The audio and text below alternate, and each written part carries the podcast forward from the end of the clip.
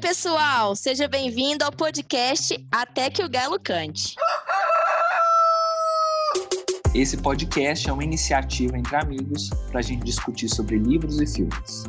Aqui comigo, Bruno, cheio de mania, Rochelle, nosso pacotinho, Wellington, Pepino Breve, Renato Sem Limite e eu, Gabriela Mãos de Tesoura. Aqui é o Bruno. Aqui é a Rochelle. Aqui é o Wellington. Aqui é o Renato Sem Limite.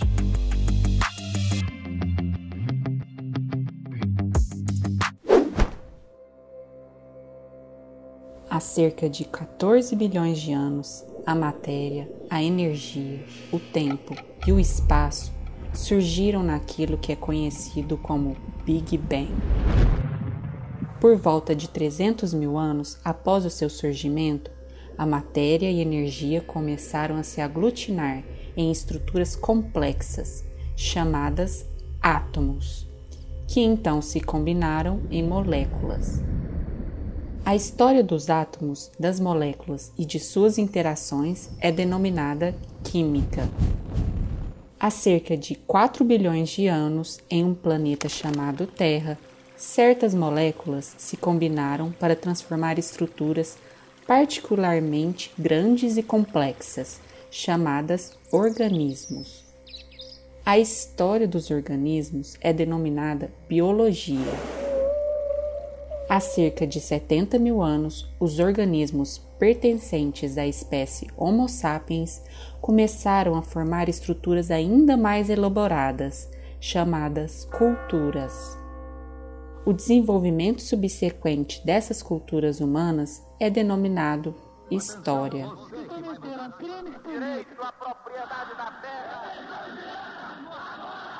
Gente, a gente está muito feliz de fazer esse primeiro podcast para vocês. E a gente não poderia ter escolhido um livro melhor do que Sapiens, porque ele traz muitas reflexões que fazem a gente pensar nos dias atuais. Mas antes, a gente vai escutar a biografia do autor.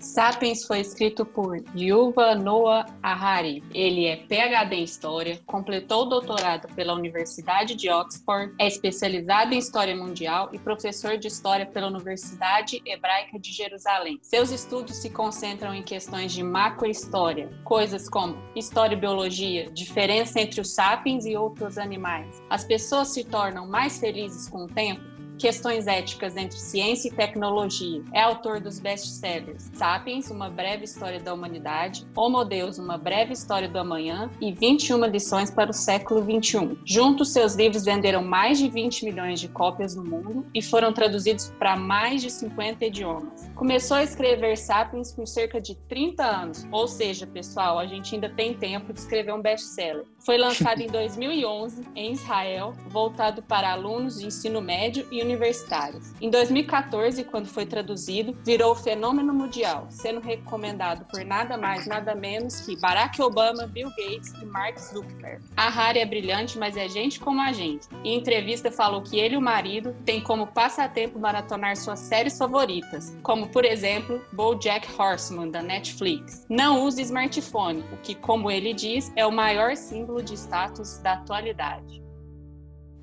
Bom, a gente vai começar com o capítulo 1, que é o capítulo relativo à revolução cognitiva. E entre as inúmeras coisas que o autor diz, eu queria começar refletindo né, sobre a questão da importância dessas novas ferramentas, e são muitas que ele cita, né? Tantas ferramentas físicas, né? Barcos, flechas, agulhas, enfim, até o uso do fogo e como que ela trouxe, né? Como que essas ferramentas trouxeram consequências para os sapiens. Então, além da influência das ferramentas, elas trouxeram também consequências para tudo que eles é, fizeram depois. O que, que, vocês acham? Pensar essa pergunta da Rochelle é interessante porque é, quando a gente vai pensar que o, a, a, capacidade humana é, é, em relação aos outros animais, que, que são várias, né? Não é só é, não é só executar uma tarefa é, com habilidades específicas, como o próprio livro vai trazer, revolução é, cognitiva, dentro da revolução cognitiva vai trazer um monte de coisas. Eu acho que a nossa a nossa capacidade em relação assim de benefício e tudo mais é a transformação da natureza ao nosso bel prazer, sabe?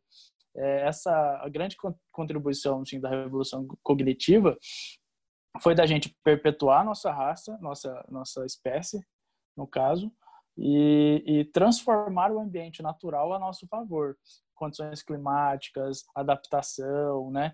É, é, isso é uma das coisas mais interessantes que, que, falando só especificamente de ferramentas, né?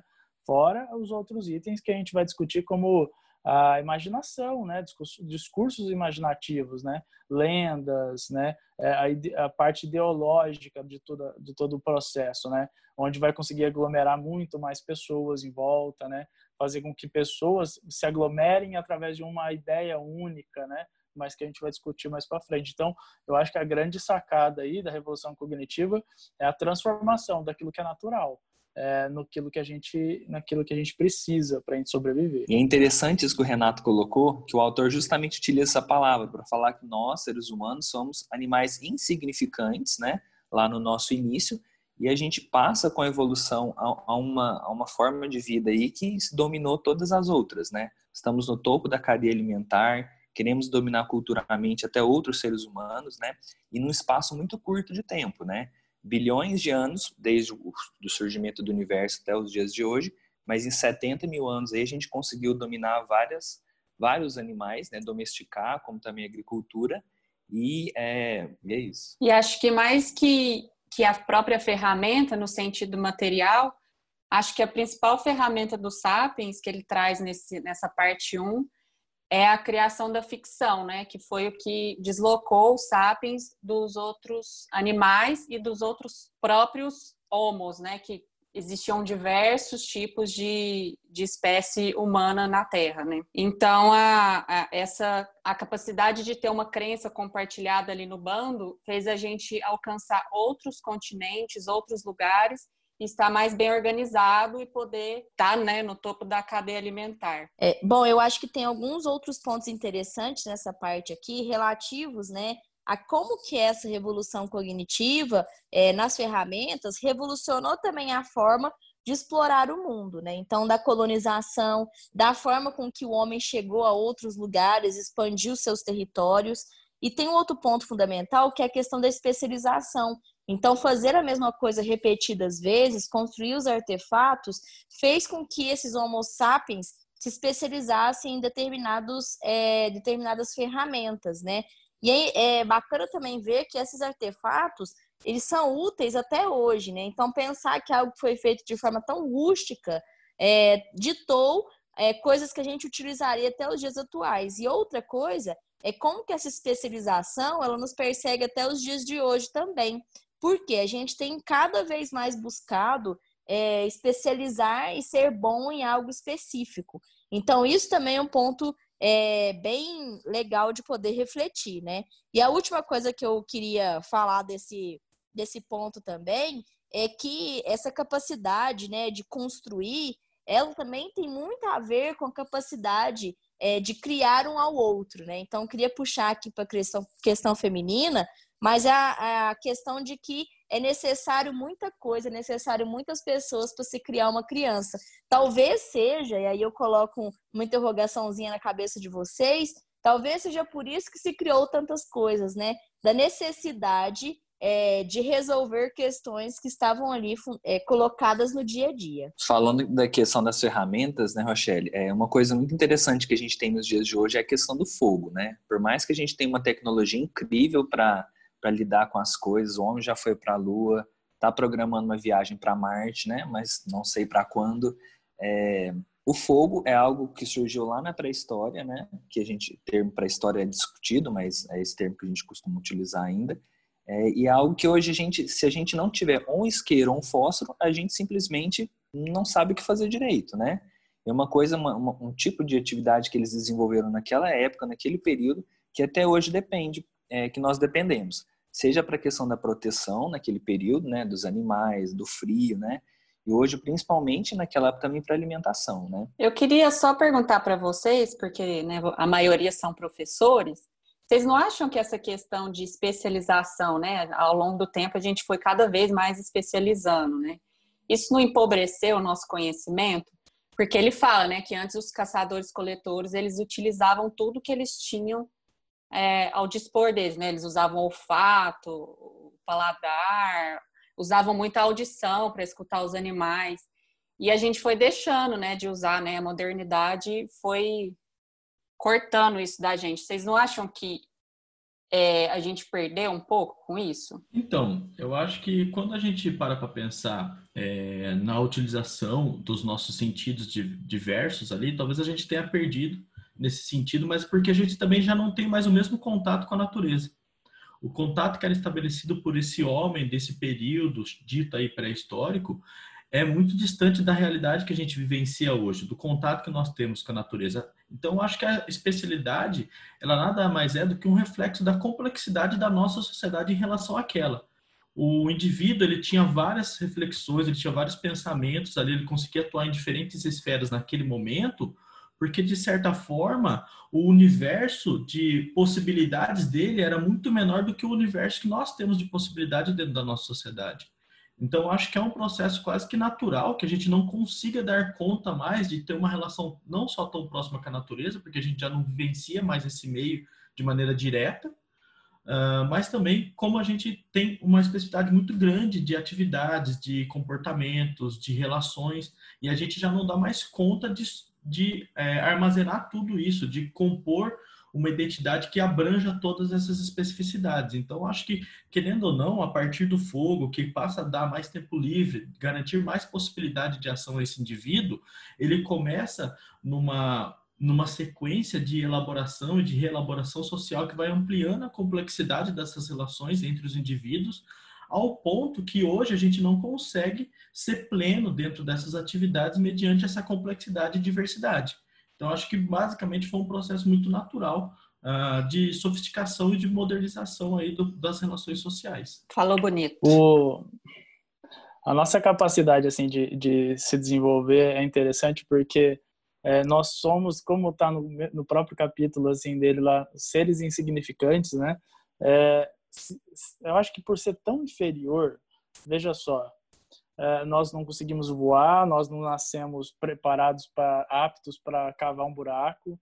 É, na verdade, se a gente não nasce em um grupo, é, nós perecemos, nós morremos, né? Se um, um eu e o Bruno tava vendo o nascimento de um de uma zebra num vídeo esses dias, né? É, zebra não, de um de um camelo. E assim, em pouco tempo o camelo tá andando, assim, já tá dando rolê sozinho, né? E a gente não, a gente nasce de uma forma, como ele apresenta, de, bem, de uma forma bem prematura. E eu acho que essa incapacidade nossa, nossa insignificância perto do mundo animal, né? A gente estava vendo também outro vídeo sobre mordidas potentes, né? A gente, tadinho, se a gente não tiver leite, a gente morre, já era. É, acho que tornou nosso grupo, né, a nossa espécie, é, necessitada de equipamentos, de coisa, é, e, e, e, essa evolução cognitiva foi assim fundamental para a gente poder se destacar e criar.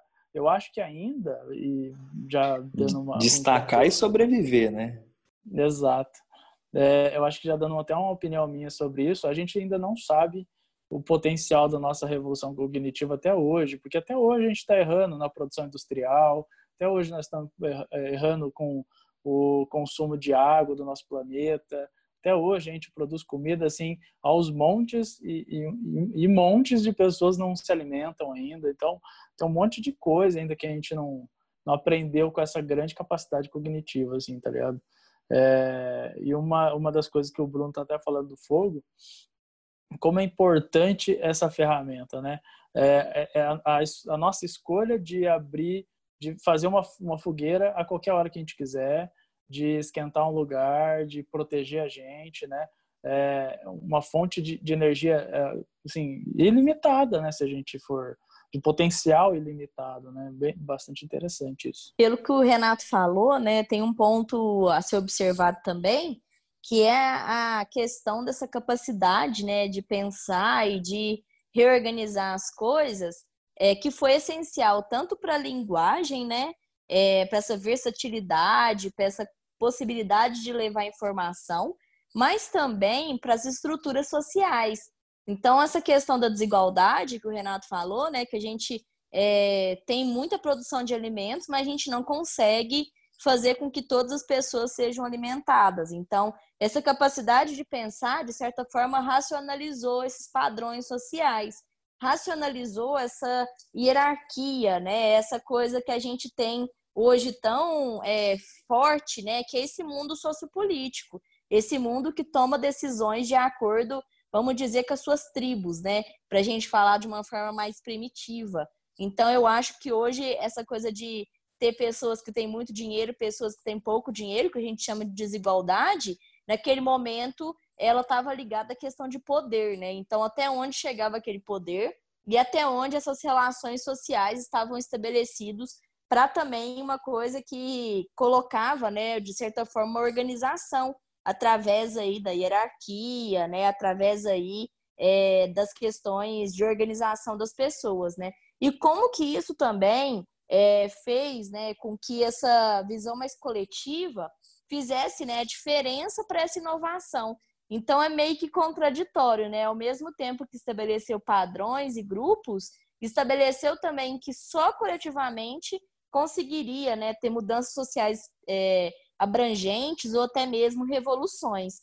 E aí uma coisa que eu acho muito legal também que o autor traz, que é essa realidade imaginada, né? Então, é, essa capacidade de pensar e a linguagem que foi estabelecida, essa versatilidade na linguagem, fez também com que é, se colocasse, né, é, algumas questões relativas aí a essas relações sociais que foram também imaginadas, né, não são naturais. O, eu acho impressionante quando ele trata de, da, da, da empresa da Peugeot, por exemplo, né? Uh, eu acho que a Gabi tinha falado uma outra conversa nossa sobre essa sobre essa ideia, essa empresa, essa ficção, né? E, e, e como pessoas, assim, muitas pessoas, né? São 5 mil funcionários lá que ele cita, não sei se é 5 ou 20 mil é, que ele cita, que funcionam, que trabalham todo santo dia, né? Ah, em função de uma, uma ficção, porque, porque a empresa é uma ficção, né? A, a, o CNPJ dessa empresa é uma ficção, e, e, pessoas se locomovem, as pessoas se orientam, as pessoas se organizam para trabalhar em função de uma ficção, uma coisa criada. E o tamanho da importância disso, né? E, e aí eu, eu, toco de novo no ponto da, que a gente não entende ainda uh, completamente o poder disso, né? Porque quando nós vemos ideologias sendo desenvolvidas e, e grupos, massas assim sendo movimentadas em torno disso, nós vemos o potencial disso, né? Por exemplo, uh, o fascismo, o, o nazismo, né? É, são pessoas é, todas unidas, né? Uh, por um, em torno de uma ideologia específica e ela é extremamente destrutiva, né? Então as pessoas vivem e morrem, né? Tem uma frase muito legal de um filme que eu gosto muito que as pessoas vivem e morrem em função do César, né? E tipo, quem é esse César? Que, da onde vem essa construção simbólica para esse cara é, conseguir movimentar tanta gente, né? E, e ele vai apontar que um, um dos frutos da gente conseguir aglomerar tanta gente assim em prol comum foi a criação desses, desses mitos, né? Dessas lendas, dessas ficções, né? E tudo, tudo é ficção, né? Nós vivendo é, como os nazistas viviam ou como a gente quer viver tipo de bom, assim, tipo eu quero trazer a bondade para o mundo. Nós temos que criar uma ficção para conseguir atrair todo mundo e todo mundo fazer a mesma coisa. Acho interessante isso, porque é uma faca com dois gumes, né? Interessante isso. E deixa eu perguntar uma coisa para vocês aqui. O autor fala essa questão do é, da ficção, né? O que que a gente não pode não considerar ficção? Que, que não é ficção, gente? Assim, sabe? Só o nascimento do ser humano? E aí? Não, ah, seria a realidade objetiva, né? Um rio, ele existe. Ele não é uma ficção a gravidade, ela existe, eu querendo ou não, né? Ela, ela vai interferir na minha vida. E se eu falar assim, ah, eu não quero gravidade na minha vida, não tem como, ela vai existir. E agora eu, eu nunca tinha parado para pensar nisso, né? O dinheiro é uma ficção, né? Ele não existe. A gente o aceita direito ele. também, né? O direito, direitos humanos é uma ficção. Então, assim, é, são muitas coisas. E aí ele até fala, né, que a gente aceita que as tribos, é, entre aspas, né, primitivas, elas estão lá, né, toda na ficção, no mito de deuses, mas a gente não para para pensar, né, que a gente aceita o dinheiro e ele é uma ficção como um deus. Então, assim, Exato. assim, a Exato. gente é meio, como diria o Renato, a gente é babaca. O mais E, e falar nisso, assim, existem milhares de deuses, né? Mas o dinheiro como uma figura só, se a gente fosse pensar numa divindade, é o mais cultuado no mundo, né?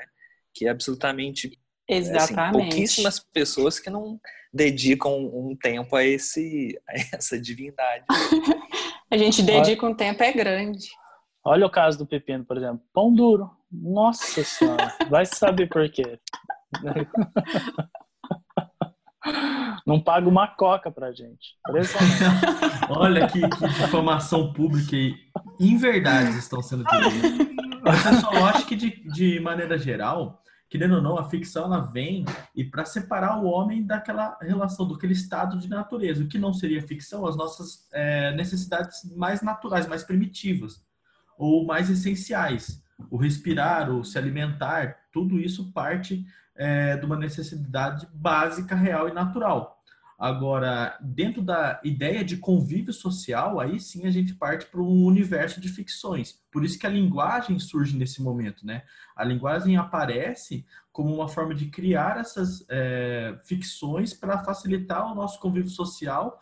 E aí a gente entra naquela é, de certa forma, naquela hipocrisia social, porque ao mesmo tempo que a gente busca melhorar e efetivar essas ficções para que a nosso convívio seja mais harmonioso, ele é extremamente conflituoso dentro da sua ciência.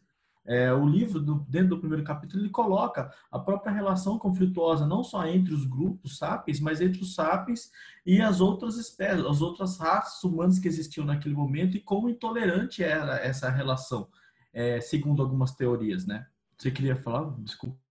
É né, que você falou assim, você utilizou o termo natural, né? E assim, o autor vai falar mais para frente sobre isso, né? Mas assim, é, a gente está acostumado a ver com direitos naturais, assim, a vida, né? A liberdade também, né, Renato? Pode ser considerado, né?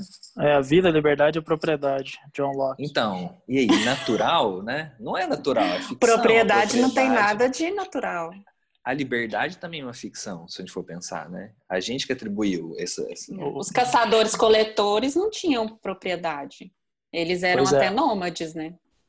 Mas eles é, tinham liberdade. Tinha. Parcial, é. digamos, de é. escolha. E de ação, mesmo que fosse uma ação violenta para com o outro, ele poderia sofrer a consequência do grupo social, mas ele poderia ter a ação. Assim como, de certa forma, hoje você também tem. Você sofre a ação penal, mas você tem o direito à liberdade, de certa forma, de ir lá e, e cometer um ato que pela nossa construção ficcional de sociedade, é um ato errado e você será punido pelo grupo maior por isso. E aí a gente viu, certo? É, o crime. Aí a gente vê os sapiens eliminando basicamente todas as outras é, raças humanas da face da Terra, destruindo basicamente é, todas elas, é, a partir da ideia de, dessa construção, do que, que é aceitável, do que, que é uma construção de identidade, do que, que é uma construção ficcional linguística e social tudo isso acabou é, diferenciando ele de, não só da natureza, mas das outras espécies, inclusive de outras espécies ou mesmo raças humanas, a ponto dele as destruí-las. E acho que esse é o ponto de virada. É o ponto, a partir do momento que essa linguagem é, e que esse convívio social é construído e fortalecido, é a hora que a gente se distancia plenamente, aí a gente começa a atuar uh, dentro da, dessa ideia de planeta, do que, que é natural ou não, de maneira mais hegemônica, né? Que aí a gente começa a estabelecer o que, que a gente vai aceitar ou não, o que, que a gente vai permitir a existência ou não, o que, que a gente vai tolerar ou não. E esse é o grande problema, porque aí começa uma ampliação dos conflitos internos dentro do próprio cerne da sociedade. Isso tudo só é possível por conta da linguagem, né? Porque essas histórias que vão passando de tempos em tempos que validam elas, né? Que validam o que a gente acredita. Então, essa criação dessas coisas imagináveis é, só são possíveis e fixadas na sociedade como um determinado padrão aceitável, porque isso passou de tempos em tempos, né? Então é bem interessante ver também como a gente, quando a gente vai querer quebrar esses padrões, como que a linguagem também é muito poderosa para isso. Para a gente passar para a parte 2, eu queria perguntar para vocês o que, que vocês mais gostaram dessa parte 1 um da revolução cognitiva. O que eu mais gostei foi o seguinte: é, a possibilidade de pensar o, o luxo. Eu tenho uma parte do, do, livro que é muito legal, que ele vai pensar a questão do luxo, que ele vai pensar a questão de você acomodar com as coisas boas, tá ligado? E, é, e é muito legal, porque nós vivemos assim num mundo totalmente é, tecnológico, um mundo cheio de conforto, né? Eu tenho uma máquina de café em casa, cara. Então olha isso que doido. É, pergunto todo dia para Gabi a mãos de tesoura se ela quer cappuccino e, e interessante isso. O, é, é uma coisa doida e a gente a gente se acostuma com o luxo, né? E é, é tão difícil desapegar dessas questões, né? Ah, Imagina se tudo que a gente tem de conforto fosse retirado de nós. Né? A gente piraria, né? Não é à toa que a galera pira, assim, quando perde as coisas e tudo mais. Então, eu, eu fui, fui entendendo um pouco mais essa questão de luxo. Porque o Homo sapiens, no seu início, ele é um desbravador que vivia em condições salubres, assim, visto para nós, né? É, é, tinha fome, tinha que caçar, né? A gente não vive nessa situação e eu fui repensando bastante coisas assim a respeito desse luxo que a gente tem, até, até mesmo dando valor a ele. Aproveitando que o Renato falou aí, uma parte que me tocou muito foi mais, foi praticamente lá no final da parte 1, que ele fala para a gente não acreditar nos abraçadores de árvores, né? Pensando que os nossos é, antepassados fossem bondosos com a natureza, é, e na verdade não é, foi bem isso, né? Nós somos a, a criatura mais destrutiva que já existiu no planeta e a gente continua a destruir, mesmo tendo uma, tido uma revolução cognitiva, tendo conhecimento, sabendo dos impactos, a gente continua a destruir mesmo assim. Só é, pegando gancho no que o Bruno falou, quando eu comecei a ler o livro, né, ele vem falando dos caçadores-coletores, que eles eram nômades, e aí eles comiam as frutas, né? Aí, assim, eu fui construindo na minha cabeça, sabe Avatar, que tem os naves? que eles são lá todos em comunhão com a natureza, sabe? Aí eu lembrei de Avatar, falei, nossa, eu queria ser um caçador-coletor, né? Olha que maravilha. Só que aí no final a gente descobre que, né, a gente é a espécie que extingue outras espécies e mata a megafauna e mata os outros homos. Então a gente, né, na verdade, não é o nave do Avatar. Eu gostei muito disso. É, a gente nunca foi os nave, né? A gente nunca conseguiu ter essa conexão tão harmoniosa assim com a natureza. Eu acho que de certa forma o que mais me chamou a atenção essa parte da revolução cognitiva é a, a parte da construção dessas ficções, dessas é, desses atalhos, dessas ferramentas de convívio social. Eu acho que para mim foi o que chamou bastante atenção a construção da ideia de monogamia, a construção da base religiosa ou das estruturas religiosas, do animismo e depois das outras é, religiões como, como foram surgindo, se fortalecendo, os cultos e crenças, como eles tiveram um papel é, fundamental na construção dessa ficção para facilitar o nosso convívio social, para facilitar, de certa forma, é, a nossa, o nosso desenvolvimento coletivo enquanto sociedade e mesmo dentro de um núcleo social que tem tanta violência, desigualdade, intolerância, né? Então, é, eu acho que a, o papel da ficção é, na viabilidade desse convívio social ou dessa formação dessa estrutura é, mais coletiva, eu acho que, de certa forma, dentro desse primeiro capítulo é o que acaba me chamando mais atenção, né? Esses cultos, crenças, monogamia, tudo como a construção ficcional do indivíduo. Bom, gostei de fazer a discussão com vocês da primeira parte e para mim o que mais me marcou foi algo até que a gente não discutiu muito, mas vai ficar aí para o segundo capítulo, que é a questão de ser mulher, né? E das particularidades de ser mulher nessa revolução cognitiva. E também da maternidade. É algo fantástico que ele traz, principalmente da questão é, de como que precisa de muitas pessoas para criar um ser humano, né? Ele até fala que é necessário ter uma tribo para criar um ser humano. Então, aí o desafio, né? E às vezes a responsabilização para as mulheres da maternidade, sendo que naquele momento já não era possível fazer isso de uma forma individualizada. Bom, queria pedir também para vocês aqui, antes de a gente terminar, curtir a gente lá no Instagram, dar essa moral pra gente, no arroba até que o galo cante. Espero que vocês tenham gostado dessa primeira discussão, dessa primeira rodada, e em breve a gente está aqui com a parte 2. Até mais. Tchau, gente. Tchau, galerinha. Oi. Foi mal, pô.